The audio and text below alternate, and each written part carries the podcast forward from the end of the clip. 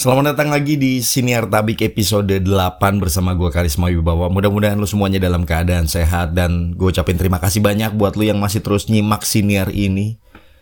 Masih mau ngedengerin ocehan-ocehan gue. Dan seperti biasa gue hadir lagi buat ngebahas isu-isu kekinian yang sedang ramai dan mengemuka di masyarakat. Kali ini gue mau menyoroti uh, konflik antara Haris Ashar dan juga Luhut Bin Sarpanjaitan jadi seperti yang udah lu tahu juga bahwa beberapa hari ini mencuat uh, konflik antar keduanya ihwal sebuah video yang sebelumnya diposting oleh Haris Ashar di channel YouTube-nya. Jadi biar jelas gue kutip aja langsung dari eh, cnnindonesia.com di kolom nasional rilisan hari Kamis tanggal 23 September 2021 Menteri Koordinator Bidang Kemaritiman dan Investasi Luhut Binsar Panjaitan resmi melaporkan aktivis Haris Ashar dan Koordinator Kontras Fatia Maulidianti ke Polda Metro Jaya pada Rabu 22 September 2021. Nah, jadi laporannya ini buntut dari konten video berjudul ada Lord Luhut di balik relasi ekonomi operasi militer Intan Jaya, Jenderal Bin juga ada. Dan dalam percakapan di video itu disebut bahwa PT Tobacom Del Mandiri, anak usaha Toba Sejahtera Group, terlibat dalam bisnis tambang di Intan Jaya, Papua. Dan Luhut adalah salah satu pemegang saham di Toba Sejahtera Group. Uh, sebelumnya Luhut sempat membuat somasi, uh, tapi di, tidak direspon sehingga dengan terpaksa jalur hukum ditempuh.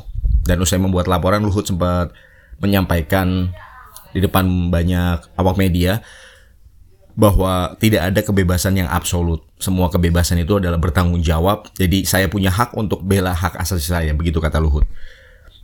Dan gak cuman itu, ia juga membantah tuduhan kalau dirinya bermain bisnis tambang di Papua. Apalagi kata Luhut, gak ada bukti atas tuduhan tersebut.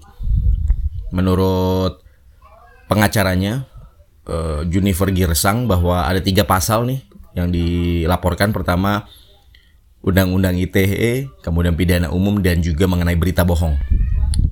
Dan gak cuma itu, Luhut juga mengajukan gugatan perdata terhadap Haris dan Fatia.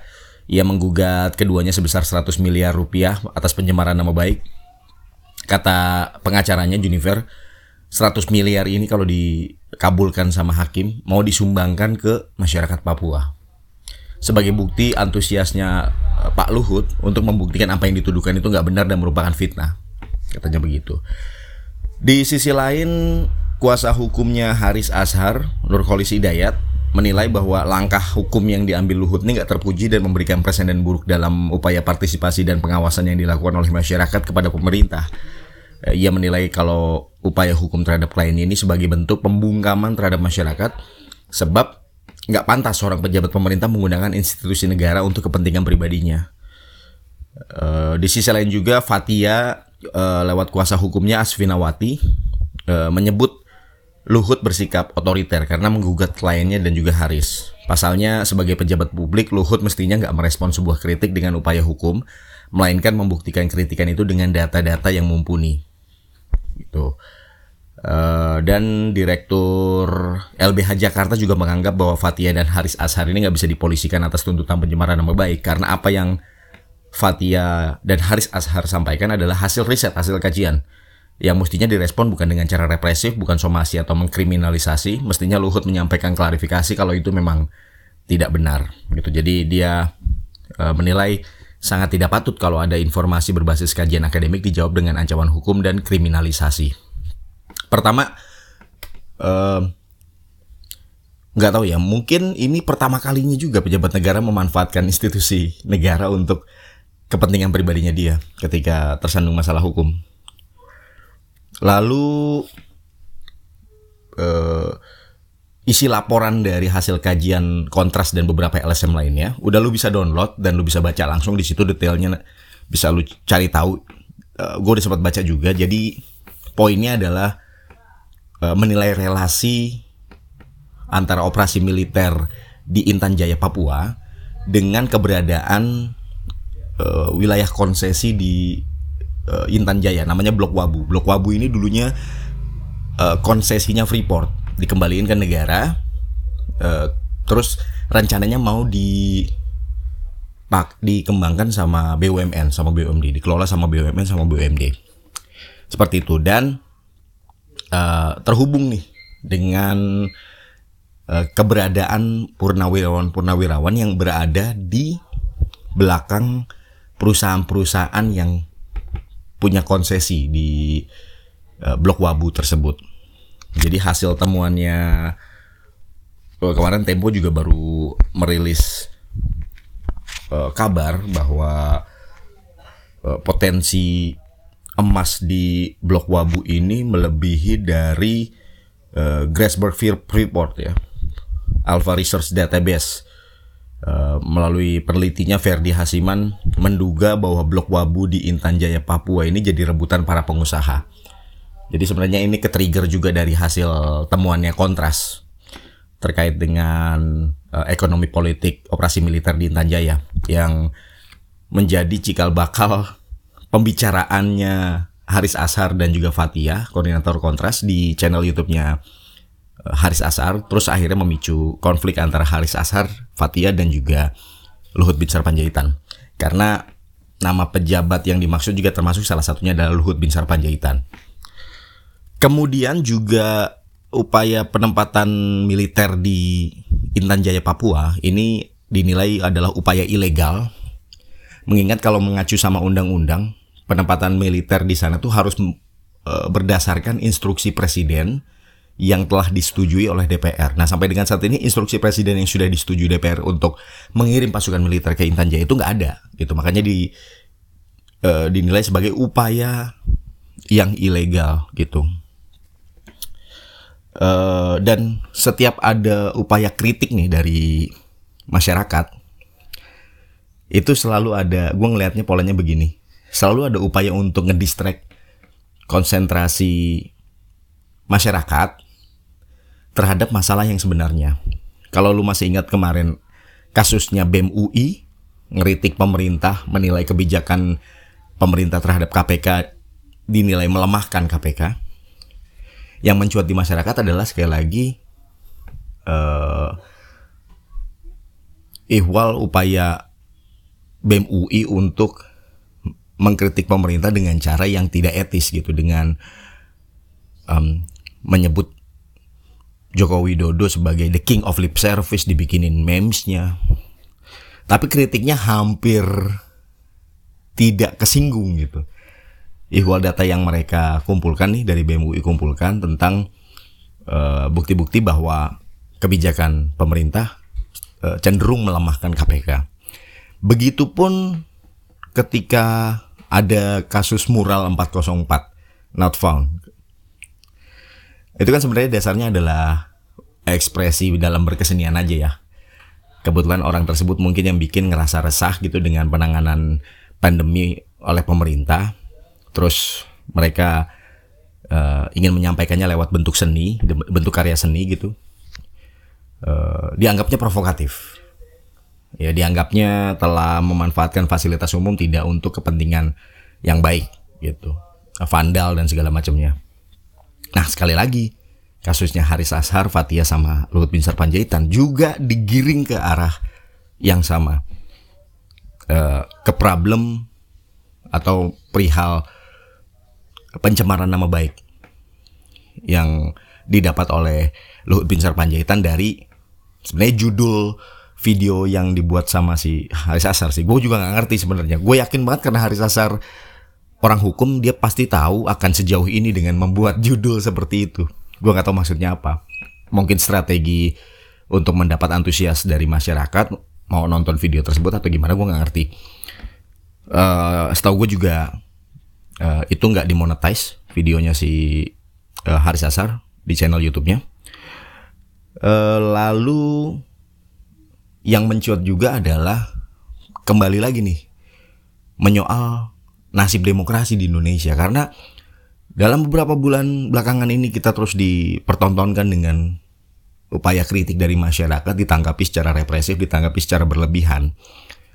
Uh, alih-alih menegakkan supremasi, supremasi hukum lewat produk undang-undang yang namanya undang-undang ITE tadi. Sebenarnya undang-undang ITE juga menurut gua nggak nggak sepenuhnya salah gitu tapi selalu digunakan oleh orang-orang yang hanya karena dasar gue nggak suka nih sama satu pernyataan atau gue bahkan ya nggak suka sama orang tersebut mengeluarkan sebuah pernyataan diambil langkah hukum. Dipidanakan. Padahal kan menurut gue langkah hukum tuh langkah terakhir ya. Setelah dialog dilakukan. Udah dialog nih kalau nggak berhasil juga baru langkah hukum. Um, bahkan dihukum aja ada istilah restoratif justice kalau nggak salah. Jadi yang punya masalah duduk bareng nih, ngobrol tentang masalahnya, solusinya gimana. Dikasih tuh fasilitasnya. Dikasih pendekatannya untuk dilakukan. Jangan langsung ngambil langkah hukum, langsung memidanakan, langsung perang, somasi dan segala macam. Oke. Okay. Uh, eh, jadi kadang-kadang gue juga sering melihat orang-orang yang mendengungkan demokrasi uh, hanya sebagai jargon aja begitu ada masalah mestinya dialog malah uh, tindakannya represif uh, kayak hasil kajian kontras ini uh, laporan tentang operasi militer Intan Jaya Papua ini dibuat berdasarkan asumsi adanya uh, kaitan erat antara penempatan militer di Papua dengan kepentingan ekonomi. Uh, jadi namanya asumsi ini gua anggap sebagai sebuah upaya untuk membuka ruang dialog. Bahkan ada rekomendasi-rekomendasi yang disampaikan di dalam laporan ini. Kalau lu baca ada 6 atau 7 rekomendasi gitu dari Kontras dan beberapa LSM lainnya. Ada YLBHI, ada Walhi, ada Greenpeace, Bersihkan Indonesia, ada Jatam juga, Jaringan Advokasi Tambang.